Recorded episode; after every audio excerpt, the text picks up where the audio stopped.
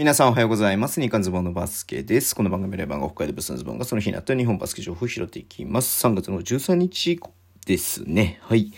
えー、っとね、今日は B1 ね、えー2試合やってましたけれども、YouTube の方で、ね、話してますんで、ぜひね、そちら見ていただければと思います。えー、B2 の話もね、今日もしていこうと思ってます。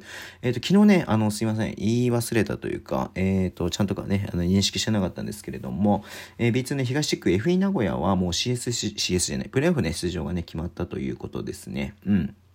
まあ、えっ、と、優勝マジックが、えっ、と、9で、えっ、と、まあまあ、あのね、CS の出場はどう考えても、あのね、計算上、出場するということが決まったということにはなっています。で、まあ今日はね、FE 名古屋の試合はなかったんですけれども、4試合ね、えー昨日やってた試合がまたやってました。えーまず青森ワッツとね、熊本ボルターズの試合ですけれどもね、昨日ね、熊本、えー勝ちましたが、えー今日もね、熊本勝ちました。97対71ということですね。うん。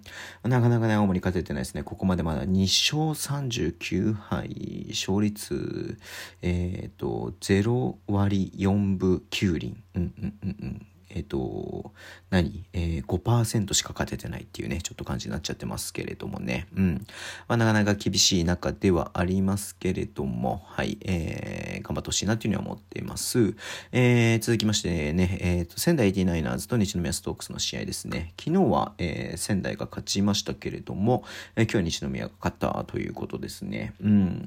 えっ、と、仙台がこれで、えっ、と、東区3位、西宮ね、西区1位をキープしています。熊本もね、えー、だからさっきの試合で勝ってたのもありまして、西区2位ということになってますね。うん。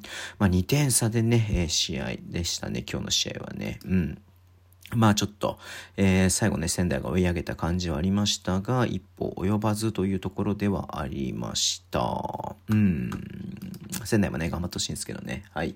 えー、で、香川5アロあ、また山形バイバンズと香川5アローズの試合ですけれども、102対84というね、100点ゲームで香川が勝ってます。香川これで西地区3位ですね。うん。えー勝率としてはね、熊本と並んでますけれども、3位になっちゃってるっていう感じですね。熊本、そうだね。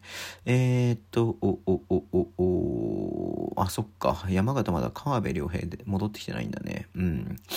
はい。えっ、と、香川の方はガスブラントとね、えっ、と、リースバーグしっかり戻ってきていて、ウッドベリーが31得点。すごいね。うん。